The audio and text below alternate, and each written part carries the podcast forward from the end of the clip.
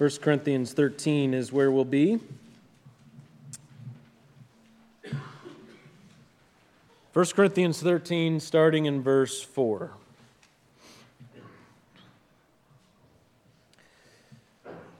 Love is patient, love is kind, and is not jealous. Love does not brag and is not arrogant, does not act unbecomingly it does not seek its own, is not provoked, does not take into account a wrong suffered, does not rejoice in unrighteousness, but rejoices with the truth. It bears all things, believes all things, hopes all things, endures all things. Well, this is one of the most difficult sermons to preach. If there was ever a text where I really, really felt like a hypocrite. This would be one. If there was ever a text where I just felt like, boy, do I fall short, uh, where I'm going to be preaching to myself just as much as preaching to anyone else, this is one of those texts. Now, it's always true that in some sense I'm up here as a hypocrite. There's always some sense in which I fall short, but especially today. I think God for the fresh conviction that has come through the study of this text this week.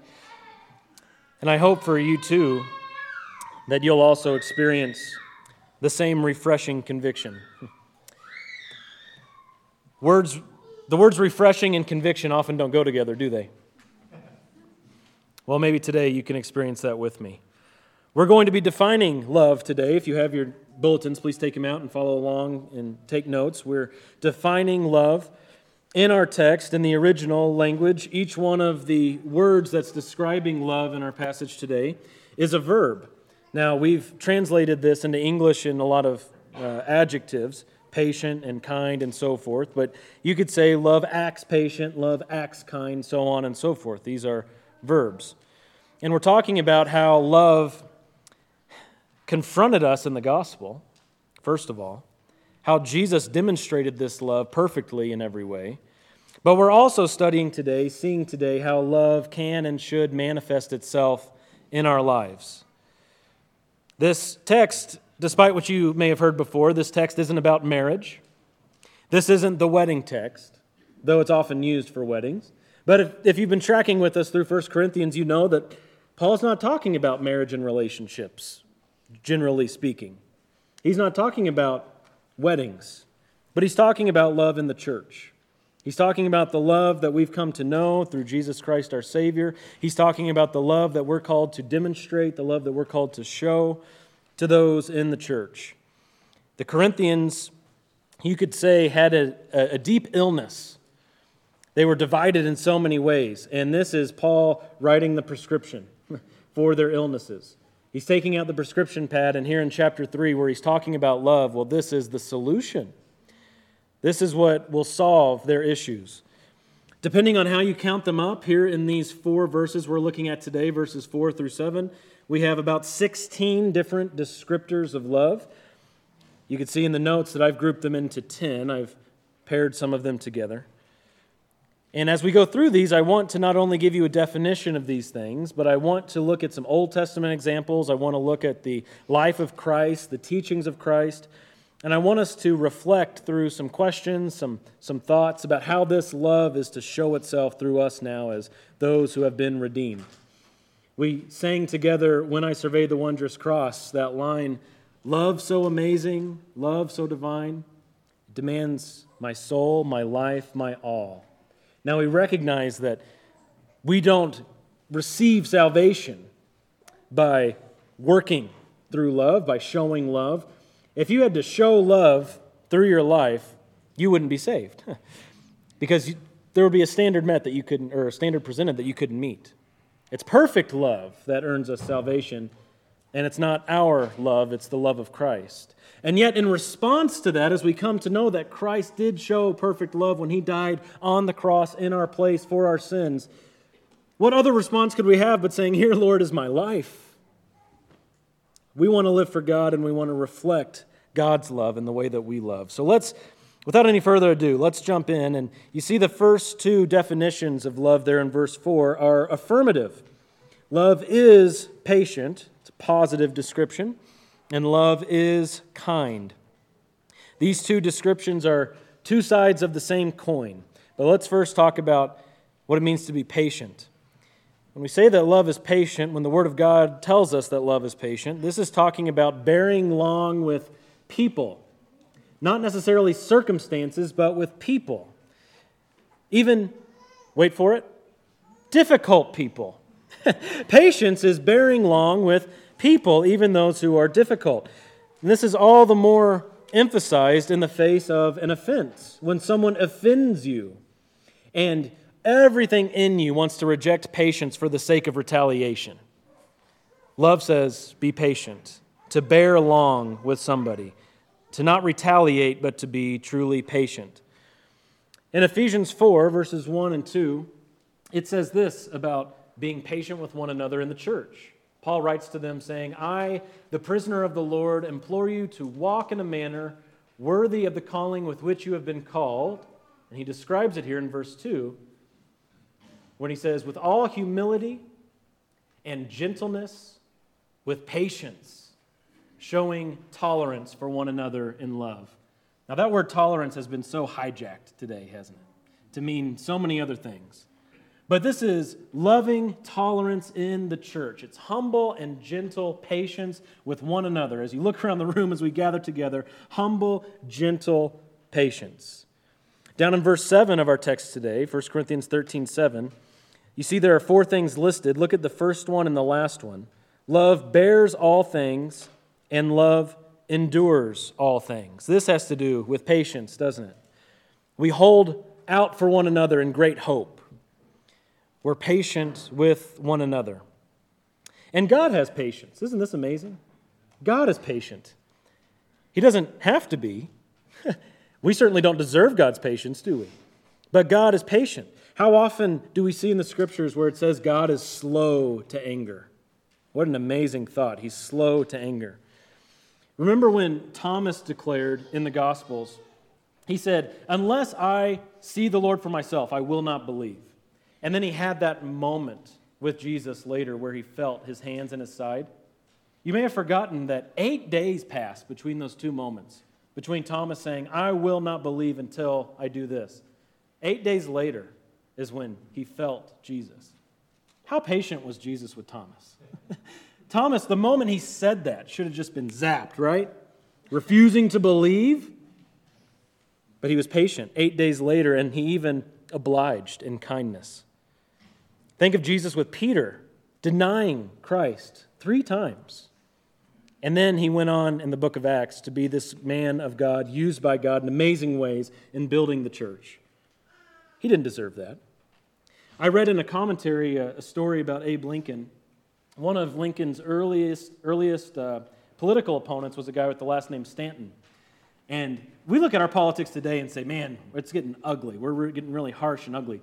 They were really ugly early on in American politics. This guy Stanton said of Lincoln, Why would anybody try to go to Africa to see a gorilla when you could just go to Springfield, uh, Springfield Illinois, and meet Abe Lincoln? Was there, are there gorillas in Springfield, Illinois, Wayne? Oh, big ones. Okay. well, this man, this man Stanton said, Abe Lincoln, he's just a gorilla. Nasty, nasty guy. Well, Abe Lincoln, of course, went on to be the president of the United States. And when he was making his selection for Secretary of War, he picked this man who called him a gorilla, Mr. Stanton. And when he was asked why, he said, Well, he's the best man for the job. And after Abe Lincoln died, this man who once called him a gorilla said that Abe Lincoln was one of the greatest men he ever knew.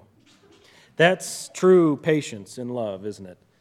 Not retaliating, but thinking fairly, not counting things as offenses that, where you retaliate, but being patient in love.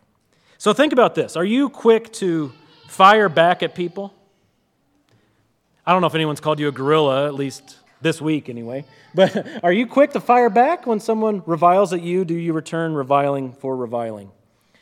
Or when it comes to this general idea of patience, do you require that people run on your schedule? Hmm. God is so patient with us, isn't He? He's not demanding in those ways where we can so often be impatient. Has the phrase, How many times do I have to, whatever, has that come out of your mouth this week? Hmm. Are you angry with people for driving the speed limit? Or, heaven forbid, under the speed limit? Love is patient. Now, the flip side of that coin is kindness. Love is also kind. See, patience is we're enduring something from someone else. Kindness is we're actively doing something for someone else. Kindness is to oblige someone, to oblige someone in gentleness, to be agreeable.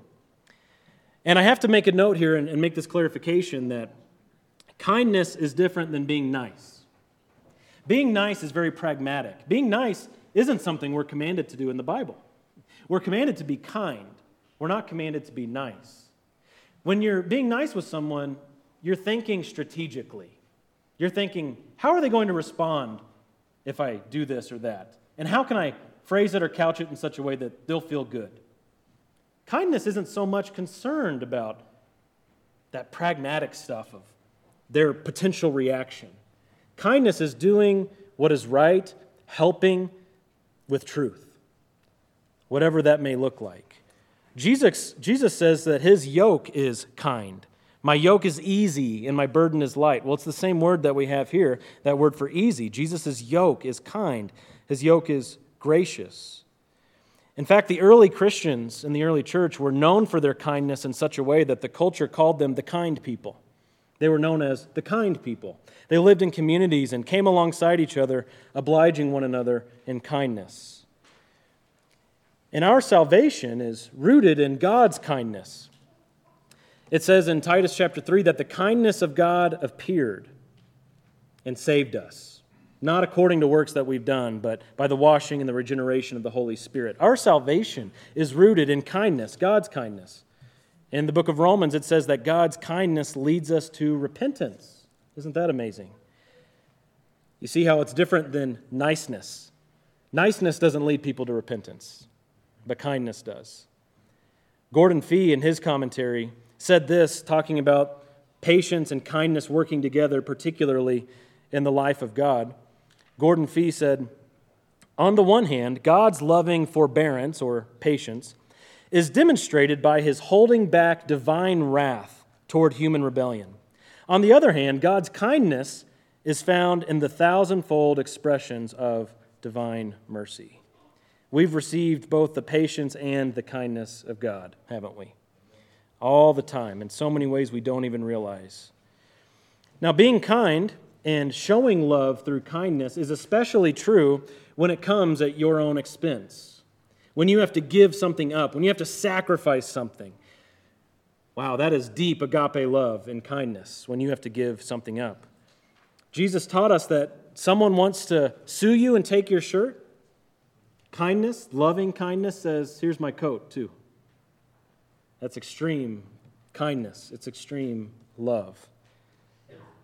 So consider are you burdened to show such kindness to others? Do you do good at your own expense? Or do you expect others to be kind to you without being willing to be kind to them? We all are hypocrites in this area from time to time, aren't we? Love is patient, love is kind, and Jesus perfectly displayed patience and kindness with his love. We now get a series of negative statements. Love is not this, love is not that. Starting with love is not jealous. Love is not jealous. Love is not disappointed in the blessings that fall on another person. This can get pretty twisted. This shows us the depravity of our hearts, the fallen nature of our flesh. When someone else is blessed by God and we get upset, we get aggravated that someone else got blessed. Because, of course, well, that's the blessing that I wanted. Now, there's such a thing as good jealousy. We see in the Ten Commandments, as God was giving the Ten Commandments to Israel, He declared Himself to be a jealous God. That's why they weren't to worship any other gods. He's a jealous God, jealous for His people, the worship of His people. That's a good jealousy. But this, of course, doesn't have that in view. This has our fallen, sinful jealousy. Think of Rachel in the book of Genesis in the Old Testament, she was jealous of Leah's fertility, her sister. Instead of rejoicing with Leah that Leah was able to bear children, Rachel was jealous. And if you've read that story, you know that didn't lead to a very good decision on her part.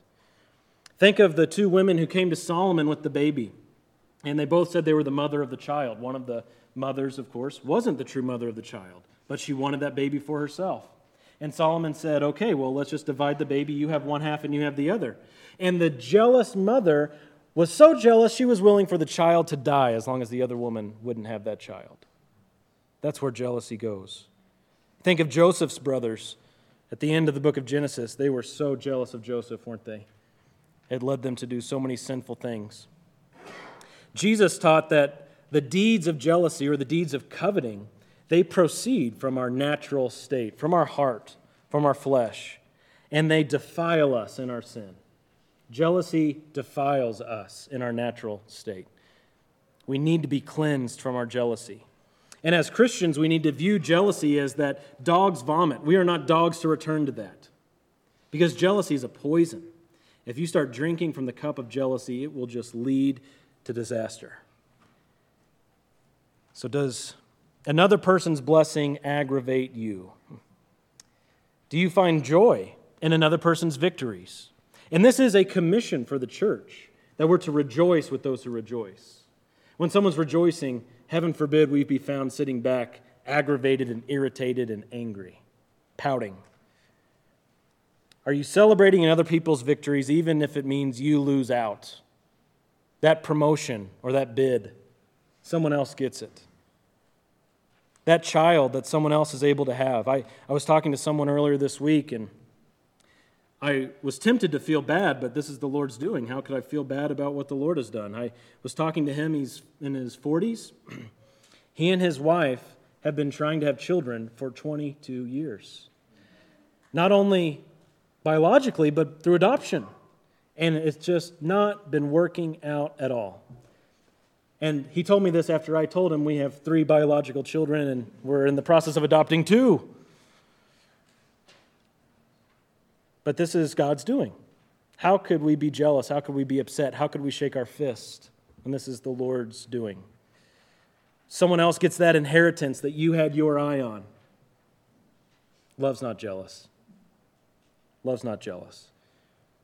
Have you said to somebody lately, I'm so glad this happened to you? and meant it. it's easy for us to say it and not mean it, but let's mean it and let's say it. Let's rejoice with those who rejoice. Love is also not braggy or arrogant. Love doesn't brag, it says. This is advancing yourself in the eyes of others. This was a major Corinthian problem. in the Corinthian church, there was so much competition. Everybody wanted to be seen as the wisest, most spiritual, you know, just the, the cream of the crop type of believer. That's not what love does. Love doesn't brag, love isn't puffed up. In fact, that word that's used here for arrogant, it's used seven times in the New Testament. Six are in the book of 1 Corinthians. It's that word that's translated puffed up in other places. It means to puff yourself up. It has to do with being haughty or being wise in your own eyes. Proverbs 16:18 reminds us that pride comes before what? Yeah, pride comes before the fall, and a haughty spirit before destruction. We read too that pride is one of the seven things that God hates in the book of Proverbs. There are six things the Lord hates, seven are an abomination to him, and pride, of course, is one of them. We have a great illustration of this type of bragginess, this type of arrogance, from one of the parables Jesus told. Turn with me back to the book of Luke. Turn with me to Luke 18. You may remember this parable if you were here on Wednesday night. We talked about this parable. But in Luke 18, starting in verse 9, Jesus is speaking of the Pharisee and the publican, two very different men, as he presents them in this story. See if you can find the arrogance, see if you can find the boastfulness here in this parable. It says in Luke 18, verse 9, he also told this parable to some people who trusted in themselves that they were righteous and viewed others with contempt.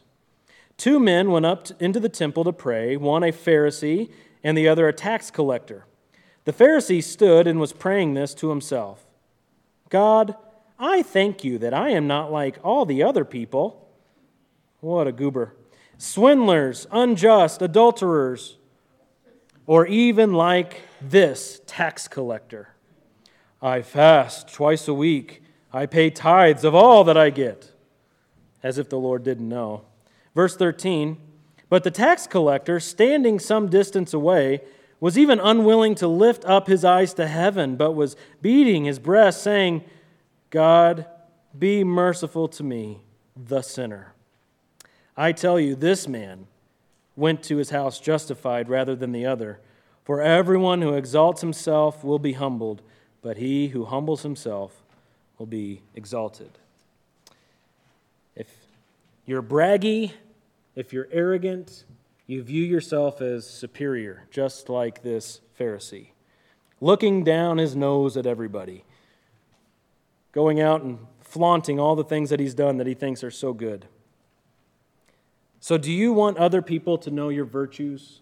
Think about that. Of course, you do. do you act on it too? Do you get wrapped up with this desire to have other people view you as the real deal? Proverbs says, Let someone else praise you, not your own mouth. Do you view yourself as the standard of good? Well, I know that this is good and right to do because I do it. I know this is what everyone should be doing because I do it. Are you the standard? That's to brag, that's to be arrogant, that's to be full of self. Well, tied to that is this next one that love does not act unbecomingly. This means to behave inappropriately, to be rude, to be harsh, or here's a good word for you boorish. Probably haven't used that word in a while. To be boorish, so as to incur shame, acting shamefully in your rudeness. We have many prime examples throughout Scripture. Think of Nebuchadnezzar and how he acted with Daniel and company. Very harsh, very boorish. I was reading this week of Rehoboam, and when he became king after his father Solomon's death, the people said, uh, Why don't you be nice to us? Your, your dad was pretty harsh. And after taking some advice and making his own decisions, Rehoboam said to the people, You know what? I've got more power in my little finger than my dad had in his thigh. So you better get to work. Harsh, unbecomingly, rude, boorish making demands of people. It's amazing when you read about the life of Christ, when you read through the Gospels. Jesus was never rude. Not once was he ever rude. Not once did Jesus ever act unbecomingly. And he's in situations where you read it and you think, okay, this is what I would have done, but obviously what Jesus did was better.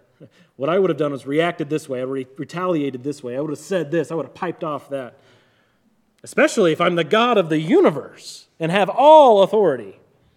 But he was never once rude.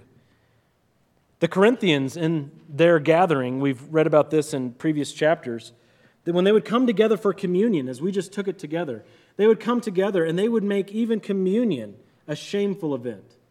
They would come together and they would eat and drink to the shame of others who couldn't afford to eat and drink. They wouldn't share with one another. The rich would shame the poor and act unbecomingly. We shouldn't make demands of other people. We shouldn't think less than when it comes to certain people.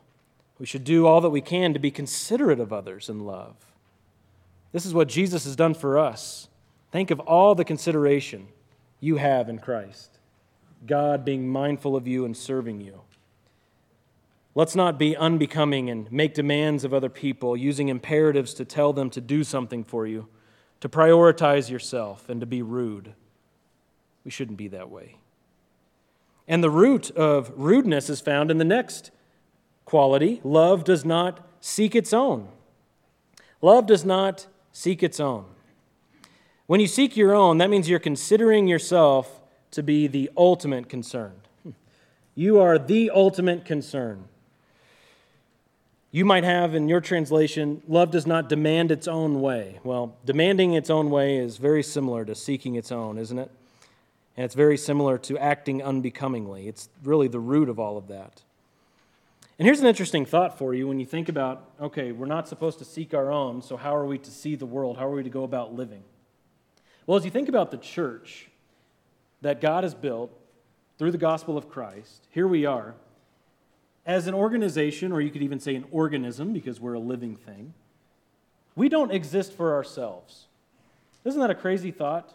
When you think of businesses that are out there and all types of organizations that have been founded, that have grown, and they're seeking to survive, they're truly existing for themselves. But the church doesn't exist for herself. We don't exist to make any sort of financial profit. We don't exist for any man's purposes. We exist for the glory of God. We exist to bring honor and glory to God's name. And as individual Christians who are members of the church, you also don't exist for yourself. You don't exist for you. But you exist, number one, obviously, to worship God in all areas of life and all that you do to pursue God in each area, and also to serve others. Because one of the primary ways that we serve God is by serving others. Consider this verse, one of my favorite verses in all the New Testament Philippians 2, verse 3. Do nothing from selfishness or empty conceit, but with humility of mind regard one another as more important than yourselves. Do not seek your own, we're told, because love doesn't seek its own. Jesus came not to be served, but to serve, and to give his life a ransom for many. He could have demanded of the whole world to worship him. He is God.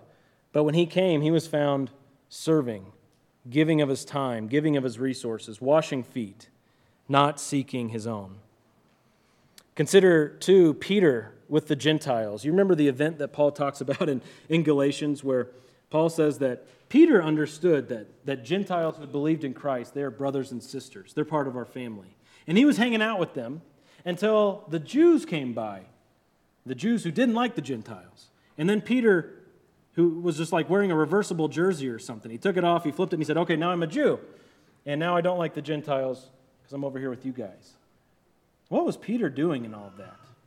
Well, he wasn't seeking the good of others, he wasn't seeking the good of the church, he wasn't pursuing Christ, he wasn't following the example of Christ.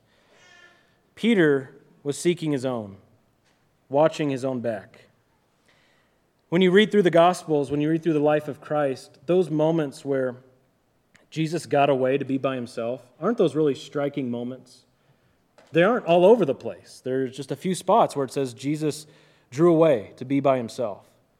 And they stand out so much because Jesus was constantly giving, wasn't he? He was constantly giving others to others. He was constantly serving, giving of himself. And so, those moments when he drew away, it wasn't being selfish, it was just the time he needed with his Father. And they stand out because he was so unselfish. He was so selfless in the way that he lived. So, are you upset when you're not served? Remember, he did not come, Jesus did not come to be served, but to serve. Are you upset when you're not served? Are you seeking your own? Love mentality is slave mentality. We exist not for ourselves. That's the mentality of a slave. The mentality of the owner is you exist for me. And when we start looking around at our family, at our church family, at the world, as they all exist for me, for you, whoever you're putting at the center of the universe, you've left that servant mentality that Jesus so demonstrated. Love does not seek its own. And love is not provoked. The next one we see here love is not provoked. To be provoked, of course, is to be irritated or exasperated by a perceived offense. And I want to slow down and, and have us dwell on this definition for a moment because there's a lot to it. Love is to be irritated by a perceived offense that God is not offended by. That's an important part of that definition. Love is to be exasperated, frustrated, aggravated, or being provoked is to be exasperated by a perceived offense, something that God's not offended by.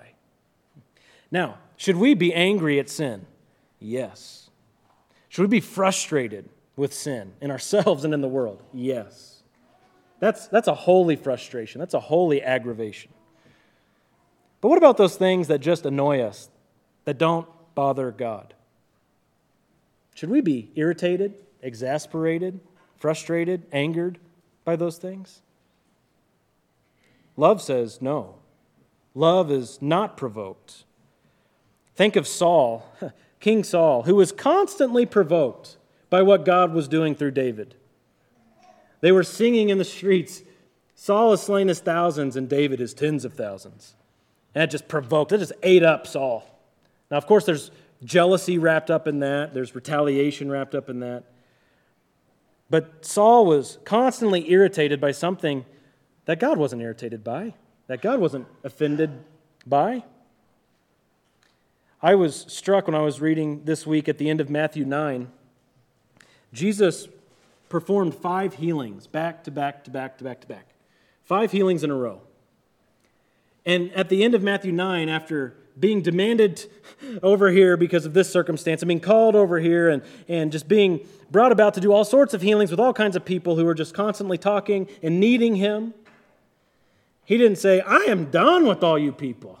I got to get away. I'm going to go find a cave and just sit in the dark for a while. That is not what Jesus said or did. At the end of Matthew 9, after all of that, he stands and he looks at the people and he has compassion, it says because they were like sheep without a shepherd. Only Jesus could do this, and only Jesus could do this through you. He wasn't irritated, he didn't become impatient. He was compassionate for those who needed him. And I was going to read from this book that I left over here. I better. Hi.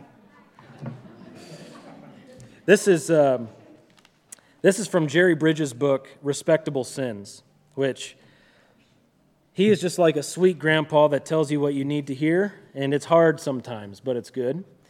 And he has a whole chapter on impatience and irritability. How's that for an endorsement? If anybody want to read about that, uh, here's an excerpt from that.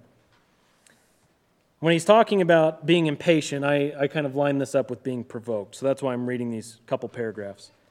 Parents can become impatient over the slow response to the training of children and teenagers. How many times have I told you not to leave your shoes in the family room? Or, when are you going to learn to chew your food with your mouth closed? These kinds of slow response to our training can often lead us to be impatient. Obviously, the type of impatient expressions I've used as illustrations do not further our training efforts. They only serve to vent our impatience and humiliate the child. Family siblings are often impatient with one another, and it is a great challenge to parents to train their children, both by teaching and by example, to be patient with others. Though I have said that we tend to exhibit impatience within our families, it is certainly not limited to that context. Some Christians are notorious for being impatient drivers. We can become impatient at the slowness of service at a store, at the bank, or in a restaurant. I have to guard against impatience at the post office when I only want to buy some stamps, but someone in line ahead of me has 10 overseas packages to mail. You might want to ask your spouse, your teenagers, a friend, someone who knows you well, to help you identify areas of impatience in your life. And above all, we need to acknowledge and repent of our impatience as sin. So often we are just provoked by those moments where we're impatient we become irritable, we become angry, we become frustrated, and love is not provoked. Jesus was never provoked. So this means that we need to overlook the ways that people fail us, emphasizing the word us. We don't overlook the ways that people fail God. We can't overlook sin. We shouldn't overlook sin. But no one can sin against you and only you. They either are sinning against you and in so doing, sinning against God, or they're just annoying you, and love is not provoked. 1 Peter chapter 4, verse 8, a very familiar verse, says that we are to keep fervent in our love for one another because love covers a multitude of sins. You could put annoyances in there too. Love covers a multitude of annoyances. I have to read one more excerpt from a book I've been going through lately. This is by Robert Jones, a book on anger. And he says this I thought it went perfectly with being provoked. My anger with you begins when I mentally legislate how you should act. You shall not let the sun go down on my phone call, email, or text message, but shall reply today. You shall greet me each Sunday the way fellow church members should. Above all, you shall love me the way I want to be loved, with all your heart, soul, mind, and strength. I may or may not inform you of my demands, but if you break my law, I mentally record your violation. I may or may not tell you your offense or reveal my evidence. Either way, I am the star witness and the chief prosecutor against you. I am also the judge, bailiff, and executioner. So I pound my gavel, pronounce my verdict, sentence you to my punishment, and carry out my justice. Love is not provoked. Love is not provoked. Eighth, on your notes, love does not reckon evil, or love does not keep account of wrongs. Some of yours might say, love does not think evil. And what all this means is keeping tabs on offenses made against you, keeping track of all those things that people have done, having at least that, that mental book where you're just keeping track of things. Love does not do that, it does not keep tabs. This is so often shown by coldness and pouting toward one another, where we're holding someone's sin against them, even if they've asked for forgiveness. You can think of the other brother in the prodigal son parable. The prodigal son returns, the father celebrates, they're all going inside, and it, Jesus made a point to say in the parable that the other brother refused to go inside. You know, he was thinking, but he did all these things. I didn't do all those things. He did all those things. And I'm going to throw a fit. I'm going to pout. I'm going to make sure people realize that I'm not in there with the rest of them. Love doesn't do such a thing. This also has to do with avenging. Think back to Genesis chapter 34, I believe. Levi and Simeon avenging the sin committed against their sister when they went out and wiped out a whole town. Well, vengeance is mine, declares the Lord. We are not to keep tabs on other sins and then seek our own vengeance. By contrast, think of Stephen, the first Christian martyr. At the end of Acts chapter 7, when Stephen was being stoned to death, the last words of Stephen is he prayed that God would not hold their sins against them. Isn't that a loving heart? That's a loving heart. To care about that, their relationship with God, let alone what we might expect out of someone. In Luke chapter 6, verses 36 to 38, Jesus taught us this talking about being merciful and not counting other sins against them. Oh, no one's there. We're going to turn to Luke 6. Luke chapter 6, verse 36. Turn with me, Beck. We, we've lost our technology for the moment. Now you have to remember where stuff is in your Bible. That's good. Luke chapter 6, verses 36 to 38. Jesus starts off with this amazing instruction an awesome instruction in Luke 6:36 when he says, "Be merciful just as your Father is merciful." Now there's some weight to that instruction, isn't there? Now look at verse 37 with me, Luke 6:37. "Do not judge, and you will not be judged. Do not condemn, and you will not be condemned. Pardon, and you will be pardoned.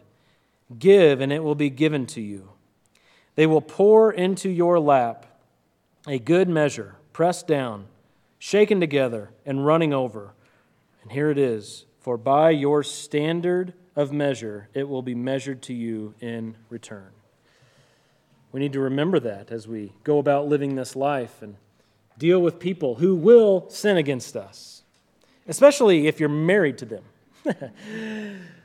Love keeps no record of wrongs in this sense but love covers a multitude of sins.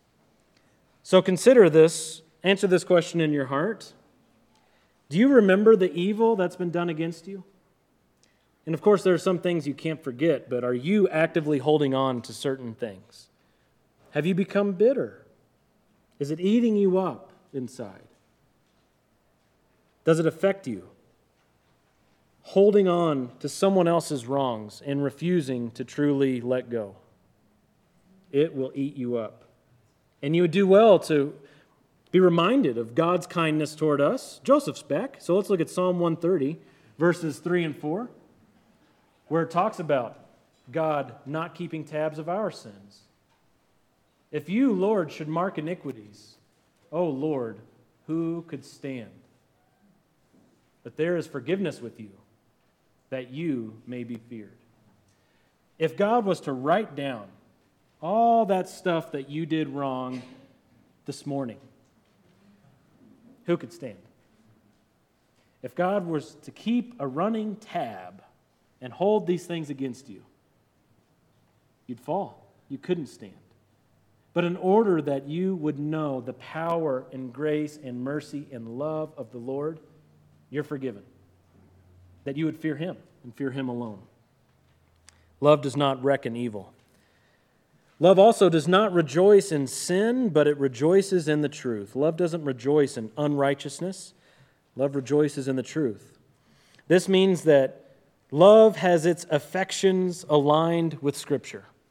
Your affections are to be in line with the Word of God. That's what it means to rejoice in the truth and not rejoice in, in sin. Think of all the ways this has become twisted in our society today. In so many ways, we're living out what Isaiah said when, in chapter 5, Isaiah said, Woe to those who call darkness light and light darkness. Woe to those who call good evil and evil good. Christians who have come to know the Lord are not to rejoice in sin, unrighteousness, darkness, evil. At the end of Romans chapter 1, Paul's listing off a bunch of sins that we find in the world, sins that we were plucked out of when we were saved by God. And he says that there are some who not only know that these things are not to be done, but they give hearty approval to those who practice them. May that not be said of a Christian. We are not to approve or celebrate sin. In Ephesians chapter 5, Ephesians chapter 5, starting in verse 11, Paul encourages us in how we are to live in a fallen world. He says, Do not participate in the unfruitful deeds of darkness, but instead, even expose them. Wow. For it is disgraceful even to speak of the things which are done by them in secret. But all things become visible when they are exposed by the light, for everything that becomes visible is light. For this reason it says, Awake, sleeper, and arise from the dead, and Christ will shine on you. We are not to take part in those things done in secret, but our role is to expose those things done in secret, to shine the light, not to join the darkness, but to shine the light into the darkness. So much of the Christian life could be pictured like Nehemiah and the crew building the walls, where with one aspect of us, with one part of us, we're advancing the truth, and on the other side, we're, we're fighting off sin. As, as they were there to stop them from building the wall, and they had a trowel in one hand and a sword in the other. That's the Christian life, isn't it? Building on truth while fighting off unrighteousness and speaking against sin. Think of in Israel, in Exodus 32, there was a sound in the camp when Moses was coming down off the mountain. And that sound of the camp turned out to be the sound of rejoicing and singing. And they were all standing around a golden calf. Love doesn't rejoice in unrighteousness, doesn't rejoice in sin. But love rejoices in the truth, and perhaps the clearest expression of that is in salvation and in gospel ministry. In Luke chapter 10, Jesus had sent out his disciples and they were able to cast out demons and do other things. And Jesus says, Don't rejoice in this, the fact that they were able to perform signs and wonders. Don't rejoice in this, he says, that the spirits are subject to you, but rejoice that your names are recorded in heaven. And now catch this in verse 21. At that time, he, Jesus, rejoiced greatly in the Holy Spirit and said, I praise you, O Father. That's a great Trinitarian verse, isn't it? I praise you, O Father, Lord of heaven and earth, that you have hidden these things from the wise and intelligent and have revealed them to infants. Yes, Father, for this way was well pleasing in your sight. This is the only place I could find in the Gospels where it said Jesus rejoiced. He's rejoicing in gospel ministry, in souls being saved. And love rejoices in the truth, it does not rejoice in unrighteousness. There are so many ways that we can fall into rejoicing or celebrating unrighteousness. One that came to mind this week is gossip, treating others as a means to your own gain, rejoicing in something that God hates, especially in the church, to divide the church, setting a bad example in the church. Instead, we are to call out sin with gentleness and respect. That's our great aim in the Christian life. And if you're looking for a list of, of things that you can celebrate, I recommend Philippians 4 8. Philippians 4 8 tells us what we are to think on, whatever is true, whatever is honorable, whatever's lovely, whatever's pure. You have all these things in, in Philippians 4 8 that it says our minds are to dwell on. So, what is the Christian to rejoice in? What is the Christian to celebrate? Those things. The things that God calls lovely and good. And then finally, love believes all things and love hopes all things. Those two middle phrases in verse 7 believes all things and hopes all things. Now, ultimately, this refers to Christians hoping in God. We have our ultimate hope in God through all the things of life, all the struggles, all the challenges, all the trials, all the temptations of life. Our hope is fixed. Now, our emotions are not fixed, right? Our emotions are like a, a teeny little boat in the middle of the ocean being tossed all over. But our hope is fixed on Jesus Christ. Our hope is wrapped up in the Word of God that never changes, that never fades away. That's our hope. But there's also more to this, I believe. Believing and hoping all things. This isn't optimism per se, but this is choosing to think the best of things. This isn't, certainly isn't, the Joel Osteen envision it and speak it and it'll become your reality and you'll have a great day because every day's a Friday type of mentality. But this is hoping in the power of God to bring about what is right, what is good, what is perfect. And this definitely has an impact on our relationships, our relationships with one another. Believing and hoping all things in our relationships means that love isn't cynical. Love doesn't start from a position of distrust. You've probably heard people say, maybe you've said it yourself, you have to earn my trust. That's not a Christian phrase. Trust is given, distrust is what should be earned. We don't start by saying, You have to prove to me that I should trust you. Now, I'm not saying be naive. I'm not saying be a fool. But I'm saying be prudent and believe all things and hope all things. Have that attitude. That's love.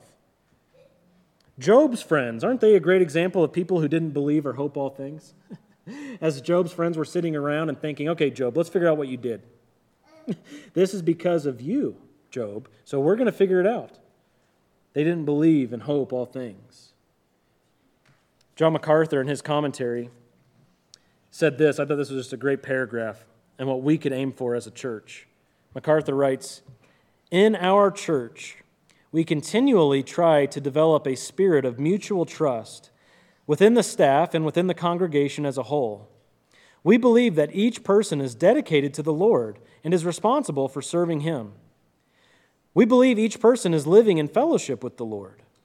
When someone fails, as we all do, then our desire is to help cover that wrong and to help it be made right. Whenever there is doubt, we would rather err on the favorable side. And that can be so hard for us to do in our flesh. But love believes all things, and love hopes all things. Do you struggle to trust people without any real reason? Consider how love believes and hopes all things. Do you project, perhaps, the malice of your own heart onto another? Where you have these things in your heart that you hold out against people and that you devise against people, and you think, well, they're doing it to me.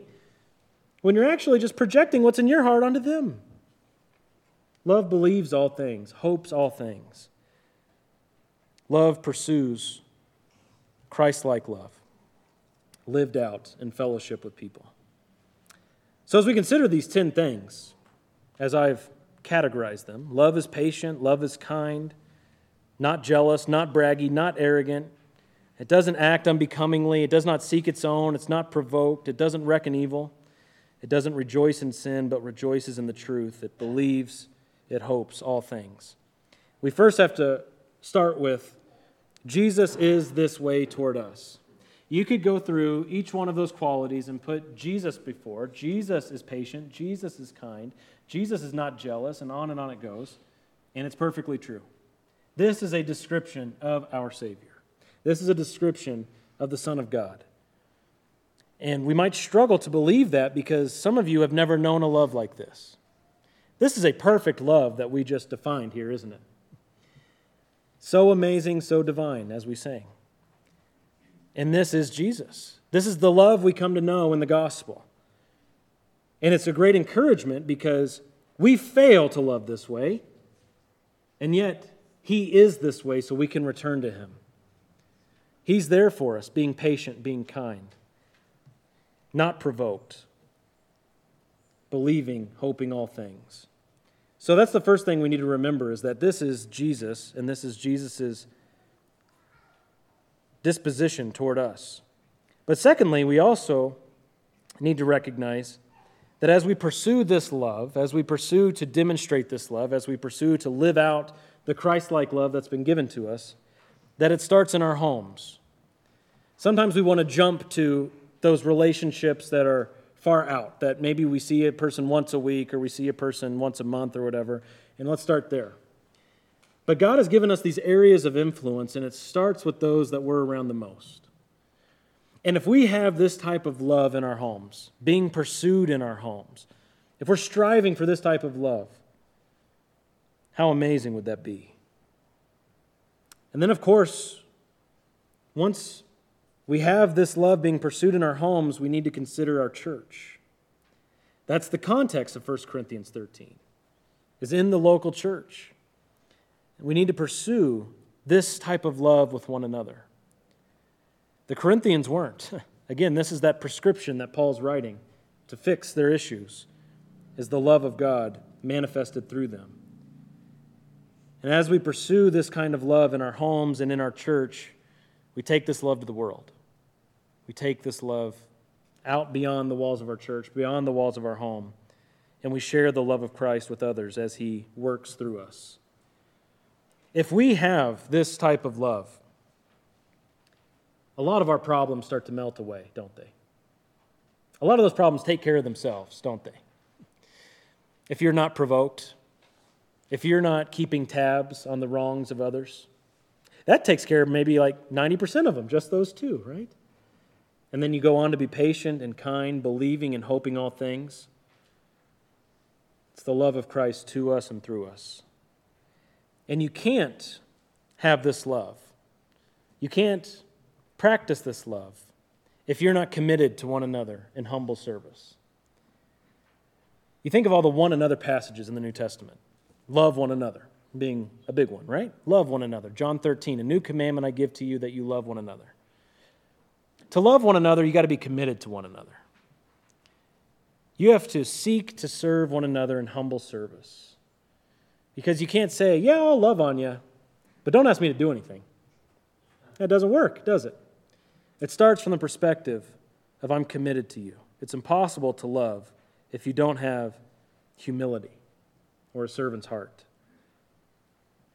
There's a proverb that says, A friend loves at all times. Hmm. A friend loves at all times in all those times that you have failed and you're going to fail at loving in your home and in your church and in the world, what are you to do? What are you to do when you are confronted by text like this and you realize, ooh, okay, I've been blowing it? Well, we can make things right, can't we? Forgiveness is a key element of the Christian life. Asking forgiveness from those whom you've wronged. Of course, asking forgiveness from God. And He's ready to forgive. He stands ready to forgive on the merits of Christ alone. When you fail to be a faithful friend, ask forgiveness, get accountability, move forward, get counseling, get help, and move forward because this is about demonstrating the love that we've come to know through Christ and building our brothers and sisters up in that love and showing the world that love, revealing to them the love of Christ by the way that we live. Let's pray. Lord, you are full of love and mercy. You are slow to anger, so patient with us and kind. We thank you for all the ways that you've shown us love, even today, just in the, the hours since we got out of bed. You have displayed so much love toward us. Have us to see it, to recognize it, to move toward praise because of the ways that you are loving each one of us. We thank you for the perfect capital L love that was displayed in the gospel, that Jesus, being the only human being walking the earth, to ever live a life of perfect love without sin, never once failing in any of these ways, that he would desire us, that he would die for us, that he would be our good shepherd. What an amazing, amazing love. God, we ask that as we go about living our lives, as we spend time together in fellowship, as we go home and as we go off to work in the coming days, God, give us a vision of love in those relationships. That we would read through this passage, think over this passage, and that by your Spirit's power it would be applied to our lives. That people would see you through us, and that you would be lifted up, that your name would be famous because of what you're doing in our lives. We love you. We thank you. In Jesus' name, amen.